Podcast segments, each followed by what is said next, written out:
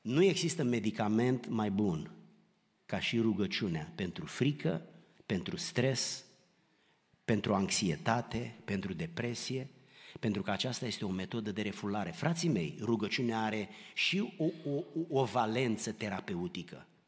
Am vrut să spun că nu mai avem motive să ne bazăm pe Domnul. Frigiderul e plin, două, trei mașini sunt pe driveway, dacă ne doare ceva, fugim la spital și ne, dă, ne umple noptiera de boabe, avem tendința să comercializăm prezența lui Dumnezeu.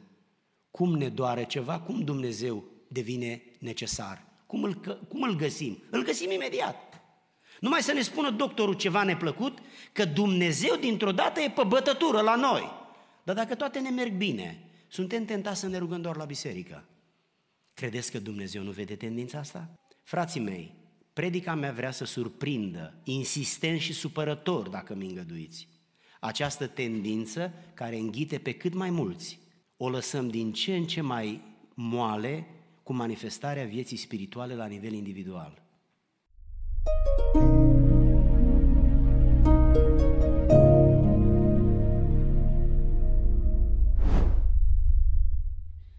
Istoria creștină, care are aproximativ 2000 de ani, se constituie pentru noi într-o evidentă lecție de viață cu privire la viața spirituală, cu privire la viața de credință. Această istorie a început de la cinzecime și Cartea Faptele Apostolilor vorbește despre aproximativ 30 uh, de ani din partea de început a Bisericii lui Dumnezeu, ajutându-ne în felul acesta să înțelegem care sunt valorile lui Dumnezeu.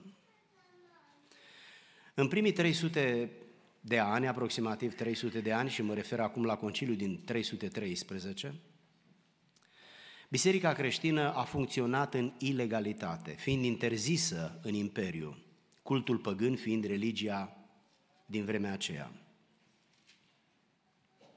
În anul 1054, creștinismul s-a polarizat, împărțindu-se între Biserica Ortodoxă cu capitala la Bizanț și Biserica Catolică cu capitala la Roma. Diferențele n-au fost multe, dar au fost mari. Însă, dincolo de evidențele teologice, de diferențele teologice, au existat diferențe de ambiție și diferențe financiare. De atunci până în prezent, Biserica Ortodoxă și-a păstrat tradiția și crezul, fără să aibă nici măcar o singură reformă până astăzi.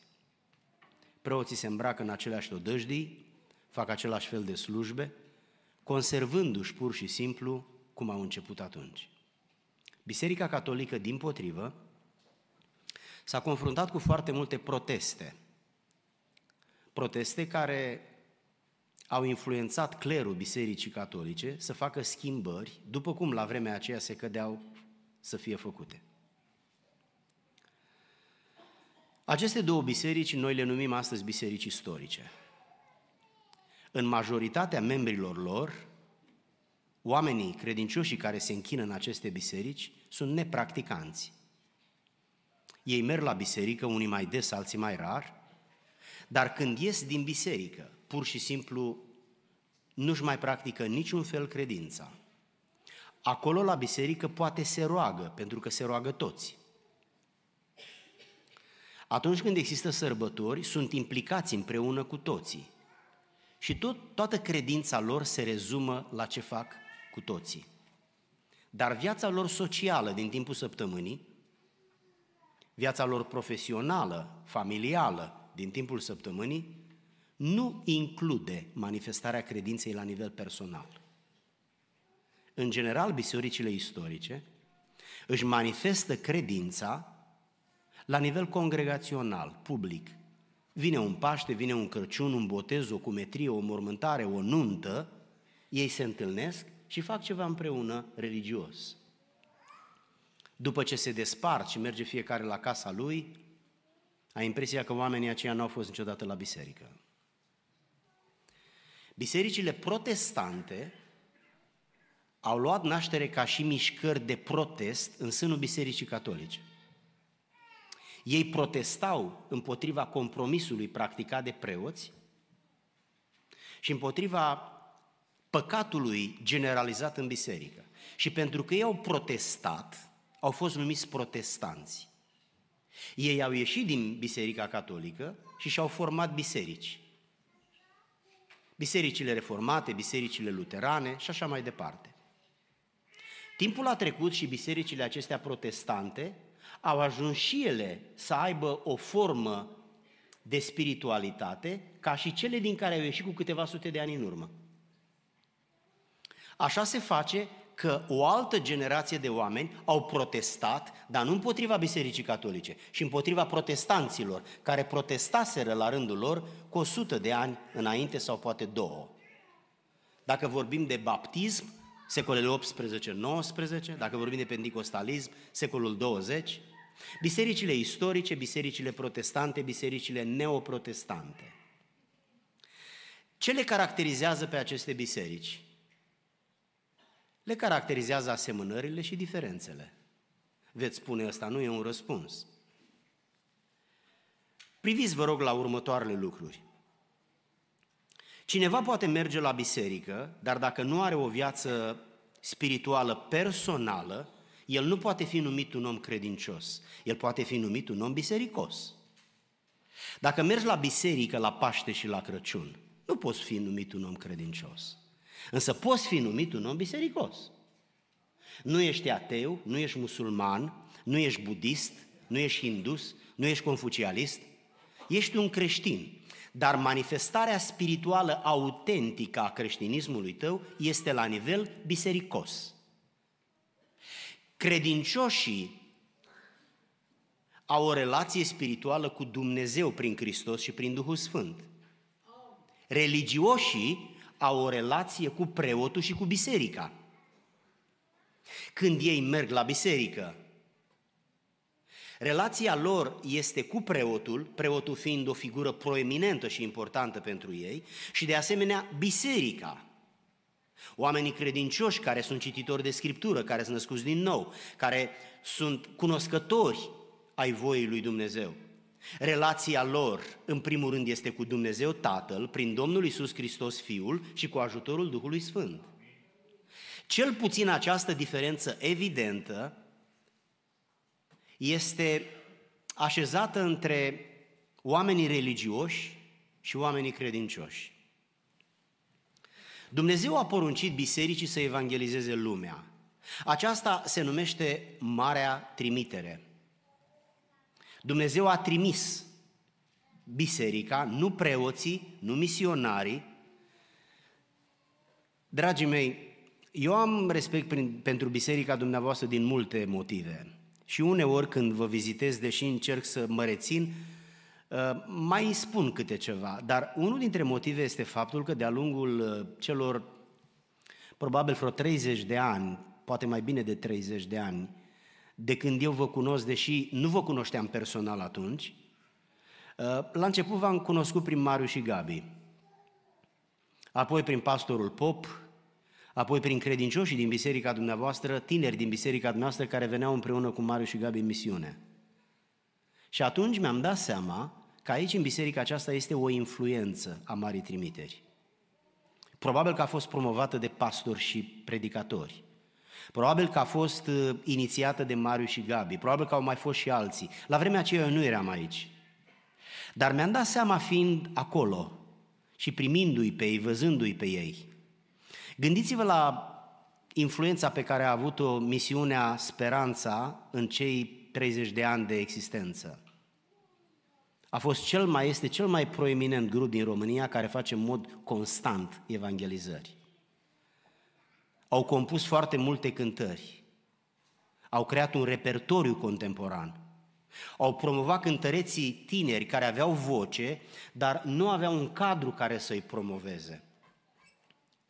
Nu am, nu am intenția să vorbesc pozitiv neapărat despre ei și să-i lau. Nu asta mi-e scopul. Am vrut să vă spun că întotdeauna, în orice generație și în orice biserică, dacă nu pe toți Dumnezeu, pe câțiva, îi ridică cu o pasiune incredibilă pentru evangelizare. Pentru că Domnul Isus atunci când a venit i-a chemat pe oameni, după ce i-a chemat i-a învățat și după ce i-a învățat i-a trimis, dar nu înainte ca să fie împuterniciți. Când Domnul Isus ne cheamă, ne cheamă în perspectiva trimiterii. Când El ne instruiește, ne instruiește în perspectiva trimiterii. Când El ne trimite și ne împuternicește, are intenția să mergem în afara acestor ziduri și să-i chemăm pe oameni la Hristos.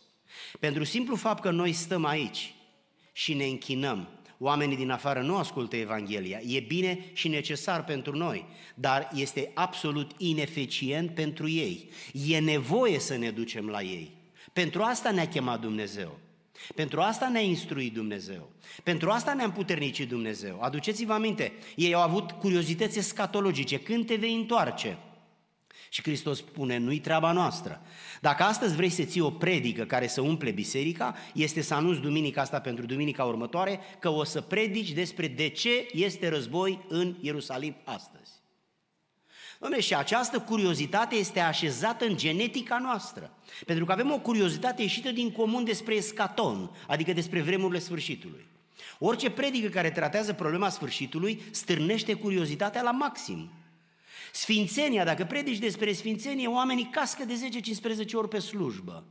Pentru sfințenie nu există o curiozitate. Nici pentru misiune și evangelizare nu există o curiozitate. Dar avem o teribilă curiozitate când se întoarce Domnul. În loc să ne intereseze cum suntem noi când se întoarce Domnul, ne interesează cum când se întoarce El. Și Hristos a răspuns sec, nu-i treaba voastră. Aproape că nu ne vine să credem că a răspuns asta. Nu-i treaba voastră. Dumneavoastră puteți să înțelegeți? Sigur că da, e simplu. Nu-i treaba voastră. Dar continuă spunând care este treaba noastră. Voi veți primi o putere când va veni Duhul peste voi. Deci Duhul va veni și din el va ieși o putere. Puterea aceasta va intra în voi și vă va da resursele necesare pentru a începe mai întâi din zona unde trăiți, mergând în zona învecinată, mergând în zona mai îndepărtată și continuând până la marginile pământului. Hristos a poruncit bisericii să evangelizeze lumea. Asta este mandatul bisericii. Împlinirea acestui mandat justifică nevoia bisericii de a exista. Dacă biserica nu împlinește mandatul acesta, ea nu-și mai justifică motivul pentru a exista. Ea există să evangelizeze lumea. Statisticile spun că sunt aproximativ 2 miliarde de oameni de credincioși creștini. Dar dintre acești aproximativ 2 miliarde, am spus 2 milioane, 2 miliarde, înseamnă că am spus corect. Din aceste aproximativ 2 miliarde de credincioși creștini, ei sunt împărțiți în aproximativ 35 de mii de feluri de creștini. Pedicostalii și baptiștii, adventiștii și creștinii după Evanghelie sunt patru dintre cei 35 de mii de denominații creștine. Iată dar cât de diferit poate fi interpretată Biblia în timp ce o citim. Vorba Domnului Isus, ce scrie în lege, cum citim în ea. Ce scrie în lege e într-un singur fel. Cum citim în ea e de 35.000 de feluri. Mișcarea creștină cea mai profundă este mișcarea carismatică. Ea umple pământul. O parte a mișcării carismatice, și îndrăznesc să spun cu iertăciunea de rigoare, o parte echilibrată a mișcării harismatice este Biserica Pentecostală sau Pentecostalismul în general. Oameni dragi, Biserica este păstrată de Dumnezeu ca să evangelizeze lumea, pentru că este singurul factor, singura autoritate, singurul grup de oameni care se ocupă cu predicarea sfințeniei lui Dumnezeu și a mântuirii prin Hristos. Oamenii din lume n-au nicio șansă să devină mântuiți, pentru că omul nu poate crede decât atunci când aude Evanghelia, nu are nicio șansă să creadă și să fie mântuiți dacă biserica nu va merge. De aceea a nu merge este un teribil păcat. Păcatul de omitere fiind la fel de mare ca păcatul de comitere. Noi trebuie să mergem.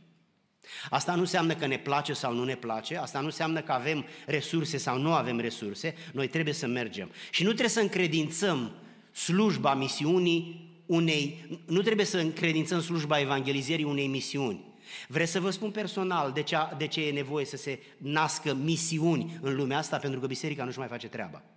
Frate Andrei, frați, păstori, prezbiteri și diaconi, frați proroci, oameni ai lui Dumnezeu care sunteți în vârstă și prin, prin memoria dumneavoastră sunt etapele din ultimii 60, 70, 80 de ani. Pentru că biserica nu mai evangelizează și nu-și mai împlinește mandatul. A fost nevoie să apară misiunea Speranța, misiunea Betania, misiunea X, misiunea Y. Dumnezeu n-a trimis misiuni în lumea asta. Dumnezeu a trimis biserici. Asta e treaba bisericii. E pur și simplu e treaba bisericii. Nu spun că misiunile fac ce nu trebuie. Ba da, fac ce trebuie. Dar existența lor este un fel de soluție de avarie. Atunci când camionul numit biserică s-a defectat și nu mai poate porni. Oameni dragi, Dumnezeu a poruncit bisericii să evangelizeze lumea. Nu avem permisiunea să încredințăm specialiștilor, misionarilor evangelizarea lumii. Ca merge să evangelizezi nu presupune să ai teologie, ci presupune cum te lauzi cu nepoții și copiii să te lauzi cu Isus. Cum vorbești despre experiențele personale cu nepoții, de pur și simplu toată lumea se miră cum de ești așa de bucuros sau bucuroasă, tot la fel să spui ce ți s-a întâmplat când te-ai pocăit. Marea problemă este că exact așa cum Dumnezeu a trimis lumea, a trimis biserica să evangelizeze lumea, exact la fel, diavolul a trimis lumea să secularizeze biserica. Și aceste două trimiteri creează o tensiune, tensiunea de opunere. Pentru că biserica, în timp ce merge înspre lume, întâlnește lumea care vine spre ea. Biserica merge să-i mântuiască pe oamenii care vin spre noi să ne secularizeze, adică să ne facă lumești, religioși cu alte cuvinte, referindu-mă la comparația de mai devreme. Religioși. Predica mea se numește între a fi credincios și religios. Sau, predica mea se numește, dacă fac referire la pasajul pe care l-am citit și la cântarea pe care a cântat-o sora de dinaintea fraților, între odăiță și biserică. Odăița este tu. Tu când faci milostenie, biserica este voi când voi vă rugați. În biserică există singularitate, iertați-mă, în Biblie există singularitate și pluralitate. În, biserică, în Biblie există tu, odăița, și voi, biserica. În biserică există aspectul privat, tu în odăiță, și aspectul public, comunitar, voi în comunitate. Când Biserica Ortodoxă a început la început, se numea Biserica Primară. Acolo era Biserica Ortodoxă, Catolică, Pentecostală, pentru că nu exista un nume, era Biserica Creștină. Prima oară când s-au pus nume a fost în 1054, când biserica s-a despărțit și unii s-au numit universali, adică catolici, și ceilalți s-au numit ortodoxi, drept creștini. Până atunci creștinii nu au avut nume frați și surori. Erau numiți creștini, adică asta e o poreclă, îl urmau, îl imitau pe Hristos.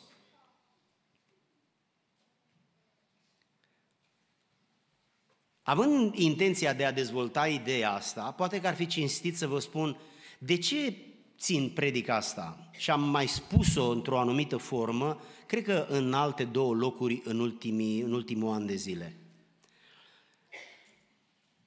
Fiind slujitor în Biserica Betania din Chicago, călătorind destul de mult, interferând, adică întâlnindu-mă cu pastori ca și mine și vorbind despre viața spirituală a bisericii, despre tendințele bisericii, constatăm faptul că oamenii încep să nu mai vină la biserică. Pandemia a ascuțit și mai mult lucrul acesta și o parte dintre credincioși rămân acasă și se uită pe screen la biserică. Au liniștea de a sta acasă, de a-și practica comoditatea și tendința de secularizare, stând acasă, acasă mai fac și una, mai fac și alta, dar urmăresc la modul general. Dacă nu le place predica, se mută la altă biserică. Dacă nu le place cântarea, se multă la altă biserică. Și într-un serviciu divin, deși nu sunt prezenți nicăieri, vizitează vreo 10-15 biserici, sau poate exagerez dacă spun 10. Hai să zic 2-3. Ce poți să vezi pe internet? Pe internet poți să vezi informația, imaginile. dar nu poți să trăiești emoția. Nu poți să fii în mijlocul atmosferei care te face să lăcrimezi. Nu simți cercetarea pe care o simți aici fiind într-o manieră practic, prezentă. Vă întreb, de ce ne este dor de părinții noștri din România pe care nu i-am mai văzut? Că doar îi putem vedea FaceTime de 10 ori pe oră. E suficient FaceTime? Este tot una cu a-l vedea fizic? Noi toți știm că nu. Și eu călătoresc mult. Și eu vorbesc cu Carmen, FaceTime, copiii, nepoții, dar îmi doresc să ajung acasă pentru că un FaceTime este aproape ca o poză. Dar atunci când îl ajungi fizic în prezența celui drag, e mai mult decât îl vezi. Se activează simțuri care au legătură cu prezența fizică. Îl miroși, îl adulmeci, îl simți, trece dincolo de a vedea. Și totuși, din ce în ce mai mulți oameni credincioși se îndreaptă între, înspre a rămâne doar niște oameni religioși. Stau acasă, mai o cafeluță, mai un dumicat de pâine uns cu unt sau cine știe ce bunătăți mai mănâncă, mai în pijamale sau în pantaloni scurți, stau întinși, liniștiți și în mintea lor ei au ajuns la riscul de a fi mulțumiți cu această atitudine, fără să-și dea seama că nu este decât un pas înspre o direcție foarte greșită. Ascultați-mă, cine fumează prima țigare riscă mult să o fumeze și pe a doua și pe a treia și apoi să devină fumător. Din 2016 eu nu mai beau cafea, că la convenția de la Chicago pe care noi am organizat-o atunci, mie mi s-a făcut rău. Am avut o experiență, am leșinat, m-am dus la doctor, am stat acolo o noapte și, în sfârșit, doctorul mi-a spus trei lucruri pe care să nu le mai fac și am constatat că din cele trei pot să fac doar unul. Mi-a zis el, după ce că nu bei apă, mai bei și cafea. Și dacă bei cafea, trebuie să bei apă mai multă, cafeaua îți consumă apa. Și dacă tu spui că nu prea poți să bei apă, că bei foarte puțină apă, dacă mai bei și cafea, asta a contribuit pe lângă emoția unui eveniment și pe lângă uh, lipsa de odihnă, că pe noi nu munca multă ne obosește, fraților. Pe noi nu ne obosește munca, pe noi ne obosește lipsa de odihnă. Poate veți spune asta e filozofie. E filozofie? Sta să vă explică, nu e filozofie. Duceți-vă dumneavoastră în concediu și stați o zi întreagă așa întinși, cu fața la soare și seara o să fiți rupți de oboseală.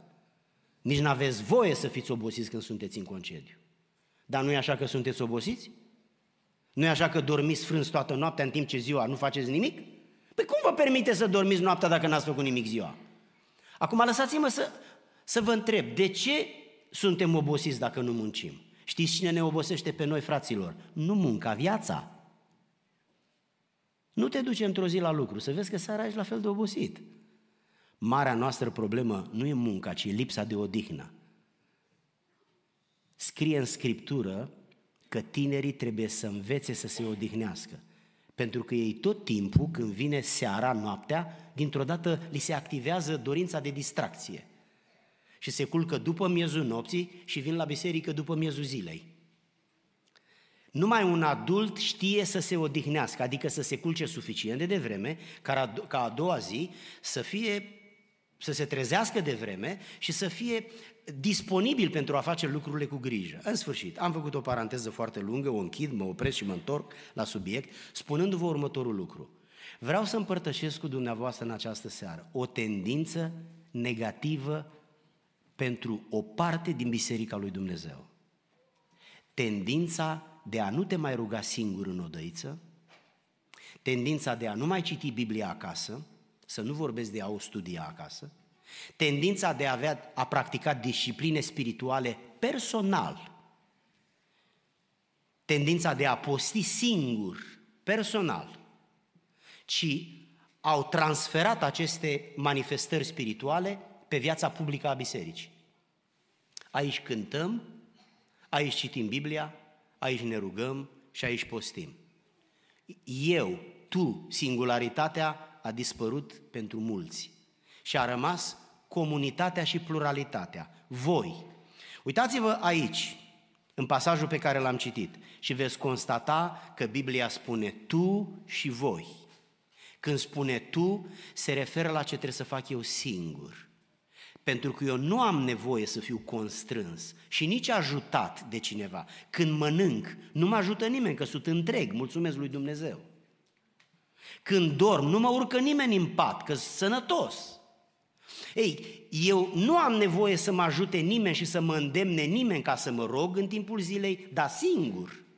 Să citesc Biblia, dar singur că a citi Biblia, a te ruga, a practica discipline spirituale și a posti, este o mâncare pentru omul din lăuntru. Noi suntem ființe spirituale păcătoase. Noi trăim într-un trup care nu se poate pocăi niciodată și e numit firea pământească. Din punct de vedere psihologic, este temperament. Ăsta nu se poate pocăi în vecii vecilor. Pentru că aici sunt așezate instinctele primare, iar firea pământească nu se poate pocăi niciodată. Soluția este să o înfometăm, că dacă o înfometăm, este așa un fel de leșinată și nu mai are putere să, să comande asupra omului din, dinăuntru. Când noi ne naștem din nou prin credință și pocăință, în noi se trezește la viață omul cel nou în Hristos. Aici este vorba despre Duh cu dâmic.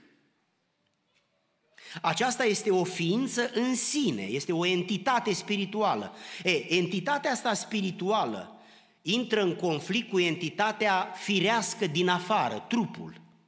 Trupul se hrănește cu salam, cu ciocolată, cu cârnați, cu slănină, cu sarmale și arde umplut. Duhul se hrănește cu scriptură, cu rugăciune, cu post, cu practicarea disciplinelor spirituale. Trebuie să recunoaștem că noi suntem o generație la care frigiderul bubuie, trebuie să, trebuie să stai proptic cu umărul în el că se deschide singur. De ce? E plin ochi. E normal să mâncăm mult, că dacă e pe toate mesele numai mâncare, numai bunătățuri, miroase de la două blacuri când te apropii de casă. E normal că avem simțurile, papila gustativă, imediat ne, ne face să avem apă în gură. Dar nu suntem la fel de atrași pentru practicarea lucrurilor spirituale. Trebuie să fii foarte disciplinat. Trebuie să mai treci prin cânt un necaz. Trebuie să te mai doară ceva și trebuie să-ți fie și teamă do- să nu cumva să-mi spună doctorul vreun diagnostic. Ei, dintr-o dată când suntem în, în, în, în, în faza asta a vieții, rugăciunea devine mai necesară, acasă, singur, în odăiță. Deschidem odăița și ne rugăm. Citim Biblia, postim, fără să facem lucrul acesta doar în biserică, ci noi singuri, pe manual, începem să facem lucrurile acestea. Nu-mi permis să-l întreb pe fratele Andrei și nici n-are de unde să știe. Dacă sunt membri ai acestei biserici care pur și simplu nu se roagă, acasă singuri, că n-au timp. De parcă cineva are o oră de 24 de ore și cineva are o oră doar de 20 de ore. Nu, felul în care ne administrăm timpul face ziua lungă sau scurtă, că pentru, pentru toți e la fel de lungă sau de scurtă.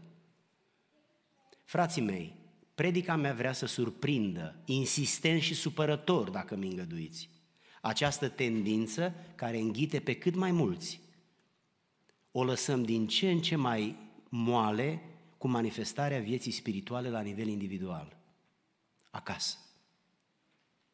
Iar odăița este din ce în ce mai rar deschisă. Ne rugăm la biserică. Noastră știți că lucrurile intime, profunde ale vieții noastre nu le facem în public niciodată. Lucrurile care ne definesc le facem în privat. De ce nu vă face ziua de naștere? De ce nu vă aniversați, eu mai știu ce? De ce nu sărbătoriți uh, graduarea unui copil? Sau, mă rog, dau doar niște exemple banale, posibile exemple, pentru ca să pun în evidență niște sărbători familiale. De ce le faceți împreună doar cu familia? Pentru că aproape dacă e cineva care nu-i din familie, parcă nu și are locul acolo. Noi care avem legături de sânge ne putem concentra asupra cuiva care are, mă rog, un motiv de bucurie. Pentru că avem o legătură de sânge. De ce am transferat noi lucrurile pe care trebuie să, care, care definesc relația noastră spirituală cu Dumnezeu la nivel comunitar în biserică. Ne rugăm aici, dar ce ați vrea să facem când se ridică biserica să se roage? Să rămânem pe scaun, să deschidem telefonul? Sigur că ne ridicăm și noi și ne rugăm. Nu e o mare ispravă că ne rugăm la biserică. Că aproape nu avem încotro când zice fratele păstor. Altfel vine la sfârșit și ne întreabă, dar matale, de ce nu te rogi? Testul este acasă, mai ales când ești singur. Soția e la lucru sau poate la cumpărături. Ăla ar fi un bun motiv, un bun timp să te rogi și să poți plânge. Că ai nevoie să refulezi. De ajung oamenii la depresie, că nu mai refulează, adică le pleznește capul. Sistemul nervos pur și simplu se frânge de atâta presiune. Pentru că am pierdut pasiunea, pasiunea de a face lucruri care ne descătușează. Nu există medicament mai bun ca și rugăciunea pentru frică, pentru stres, pentru anxietate, pentru depresie, pentru că aceasta este o metodă de refulare. Frații mei, rugăciunea are și o, o, o valență terapeutică.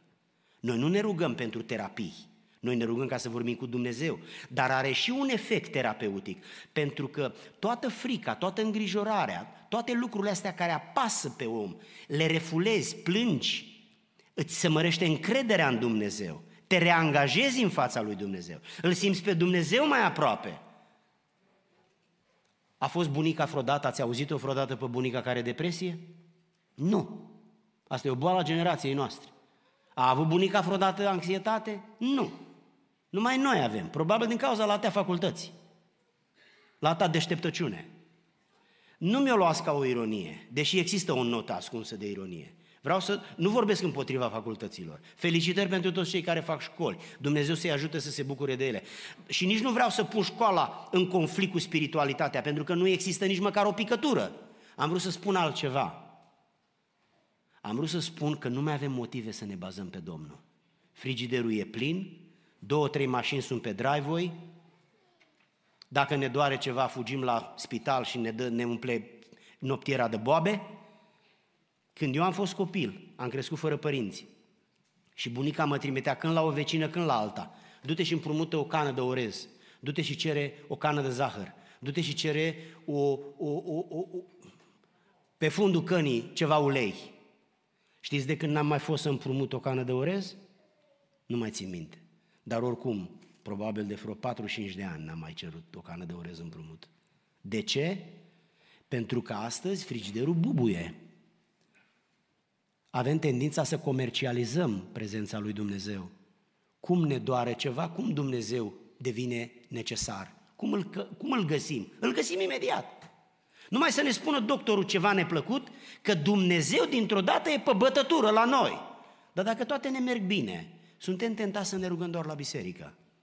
Credeți că Dumnezeu nu vede tendința asta? Ba da. Credeți că El nu e îndurerat? Ba da.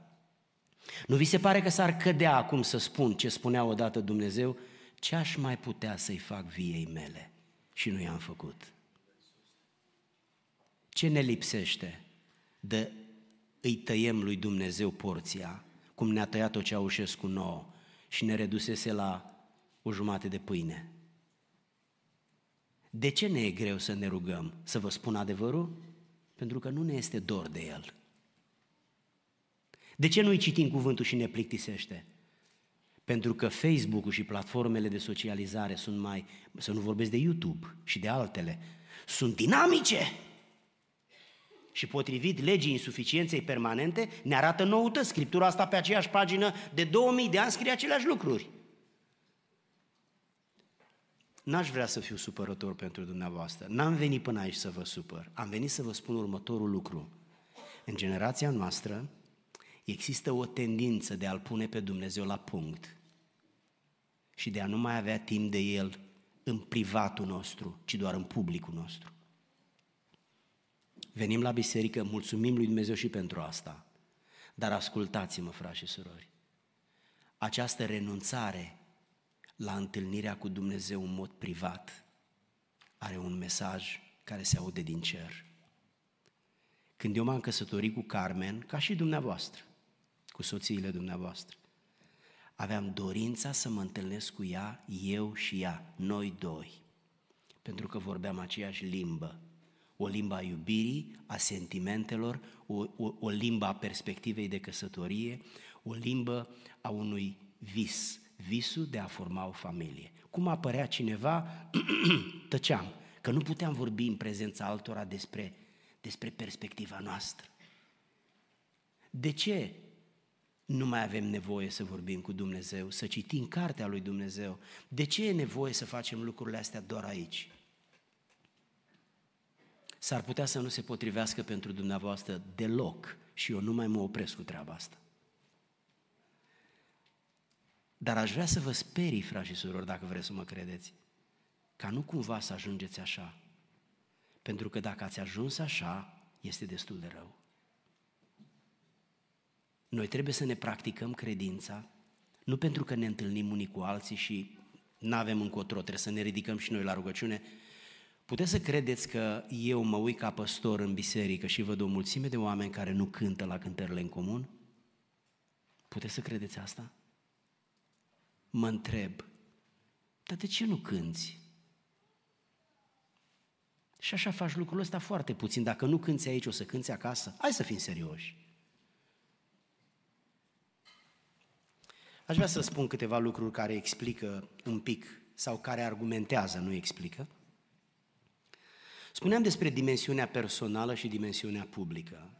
Absența sau încetinirea dimensiunii personale este îngrijorătoare și demonstrează o relaxare, o abandonare a întâlnirii private cu Dumnezeu.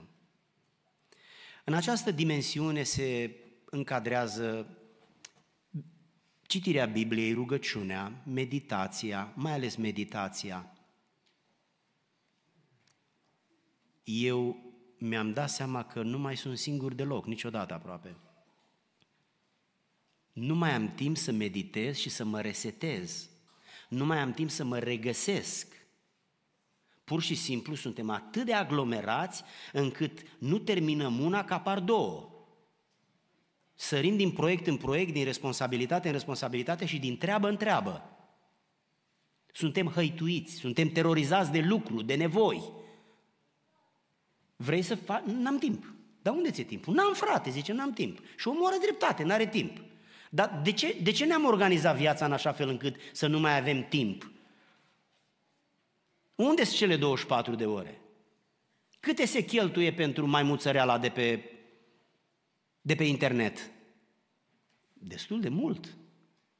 Păi de avea bunicul timp. Gândiți-vă că este și un risc atunci când accentuăm foarte mult treaba asta. Am să vă spun câteva exemple. Nu să știți că există călugări, asceți. Oamenii ăștia au constatat că în lume există mult păcat care, pe, care îl vie, pe care îl vezi și spângărește mintea și te provoacă. Și atunci i-au spus trebuie să ne izolăm de lume. Și s-au dus într-o mănăstire și sigur că acolo ai un cadru care te ajută mai bine să te sfințești. Împreună sunt și alții acolo care fac treaba asta și în al doilea rând, ceea ce vezi, ceea ce auzi, ceea ce, ceea ce percepi, nu mai, nu, nu mai te îndeamnă spre păcat. Aduceți-vă aminte de Matei 5 cu 28. Dacă cineva vede o femeie, dacă cineva se uită la o femeie și o poftește în inima lui, gata, îmbrăcat, curvit. Asta spune Biblia, nu eu îmbrăcat, încheiat la haină și pe trotuarul celălalt. De aceea mulți oameni s-au călugărit. Dar dacă Isus se călugărea, pe noi cine ne mântuia? Dacă Pavel se călugărea, cine mai predica Evanghelia? Dacă Petru se călugărea, cine mai predica în, pia- în piață? Hmm? Dacă Timotei și Tit și alții se călugăreau, întreb, cine mai făcea lucrarea lui Dumnezeu? Noi suntem chemați să trăim între oameni, dar nu ca oamenii. Exact cum un vapor trăiește în apă, dar apa nu intră în vapor. Când apa intră în vapor, vaporul se numește relicvă. Se scufundă. Locul lui e în apă, dar apa nu, locul apei nu este în el. Așa suntem noi, în lume, dar nu ca lumea.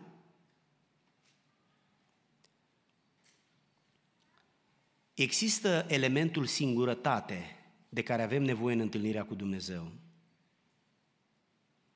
Când mă rog împreună cu dumneavoastră, nu îndrăznesc să rostesc lucruri foarte personale. Că mi-e teamă că mă aude cineva, n-aude tot și cine știe ce își mai închipuie, înscenează, mai, mai, se aude prin biserică că cine știe ce am făcut. Și poate uneori chiar mărturisim unele prostii pe care le-am făcut și nu vrem să, le, să ne audă nimeni. Avem nevoie de singurătate în relația noastră cu Dumnezeu. Aduceți-vă aminte că Domnul Iisus ieșea singur, Biblia menționează, ieșea singur să se roage în grădină. Aduceți-vă aminte că Iacov s-a rugat singur la Betel, la un interval de 20 de ani s-a rugat de două ori. Aduceți-vă aminte că Ilie s-a dus singur într-o peșteră. Era rănit și avea tendința de suicid. Aduceți-vă aminte că Ioan a stat singur în Patmos. Aduceți-vă aminte că Samariteanca l-a întâlnit singură pe Iisus la fântână. Aduceți-vă aminte că fiul risipitor, numai când a rămas singur, s-a pocăit și a luat decizia să se întoarcă acasă. Vă mai aduceți aminte de Geneza 21? Agar era singură și s-a rugat, iar Dumnezeu din cer a auzit-o. Ezechia s-a întors cu fața la perete și singur s-a rugat și Dumnezeu a dat un bonus de 15 ani. Iov a plâns singur. Văduva din Nain a plâns pentru copilul ei în care își pusese toată nădejdea. Singurătatea este un mediu în care noi ne întâlnim într-un mod absolut unic și privat cu Creatorul. Am mai spus asta într-o biserică și mă și gândeam dacă am făcut bine sau rău. Atunci când eu îmi fac predica, când mă gândesc, când mă rog, când caut ce să spun, nu pot să fac asta dacă mai e cineva în cameră. Dacă tace, nu pot să fac lucrul ăsta, trebuie să fiu singur. Parcă prezența la altcineva îmi limitează capacitatea de a mă concentra la predică. Vreau să fiu singur, nu pentru că vreau, ci simt să fiu singur. Am nevoie să fiu singur. Singurătatea, deși nu este bună la modul general, decât într-o măsură mică, avem nevoie de singurătate în anumite momente ale vieții. Mai ales când trecem prin crizele vieții, mai ales când ni se întâmplă ceva ce ne solicită sau ne amenință. Singurătatea devine locul de întâlnire cu Dumnezeu.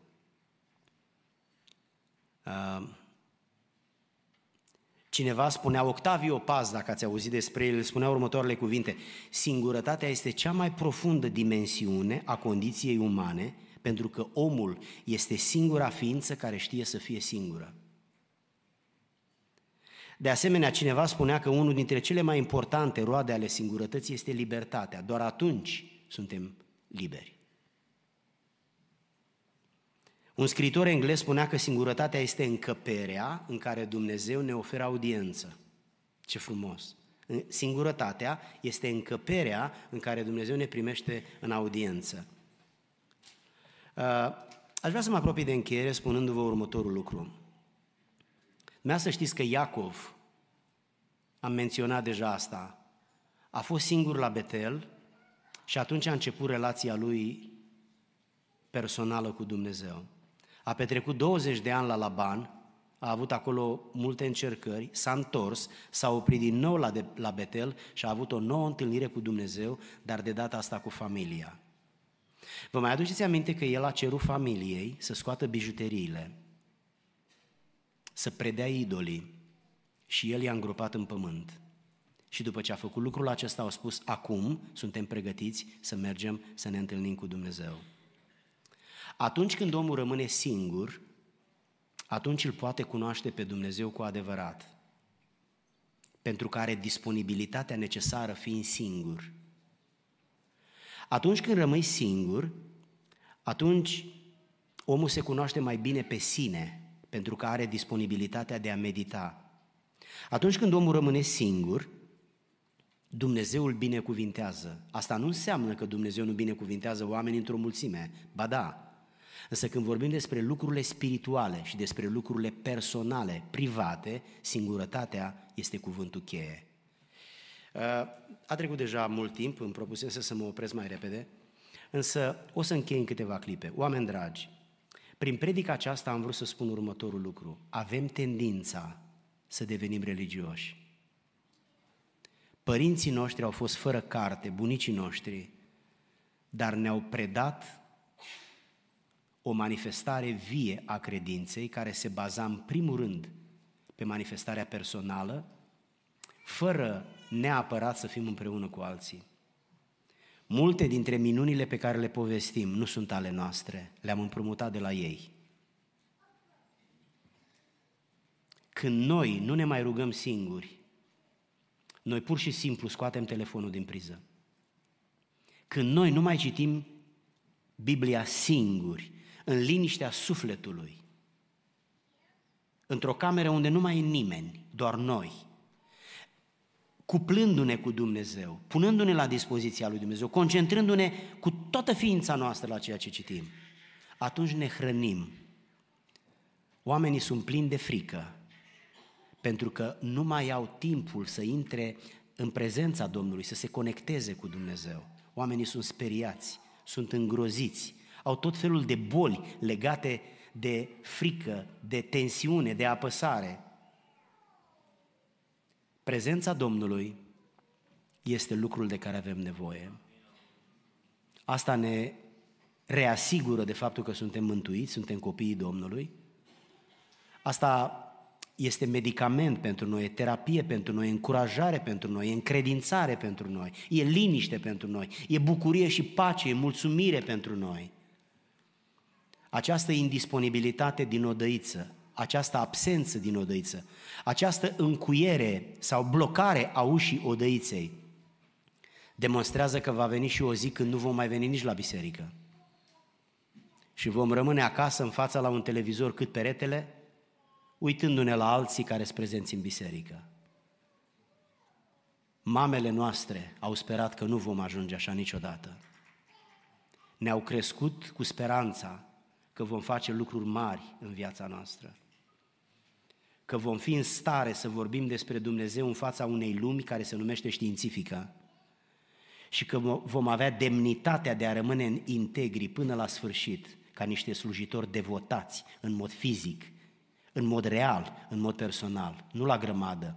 Nu vorbesc împotriva sărbătorilor când ne strângem împreună. Nu, deloc. Ci vorbesc doar de absența personală din prezența lui Dumnezeu. Și spun încă o dată, cine și-a permis să încuie o dăița, dacă nu vă supărați pe mine și mi îngădui să spun, va încuia și biserica. Pentru că dacă nu mai are chef de Dumnezeu între el și Dumnezeu, nu o să mai aibă chef de Dumnezeu nici între el și Dumnezeu în timp ce mai sunt și alții. Aș vrea să vă rog nu știm cât a mai rămas. Eu am 61 de ani în perioada asta. N-am de unde să știu cât a mai rămas.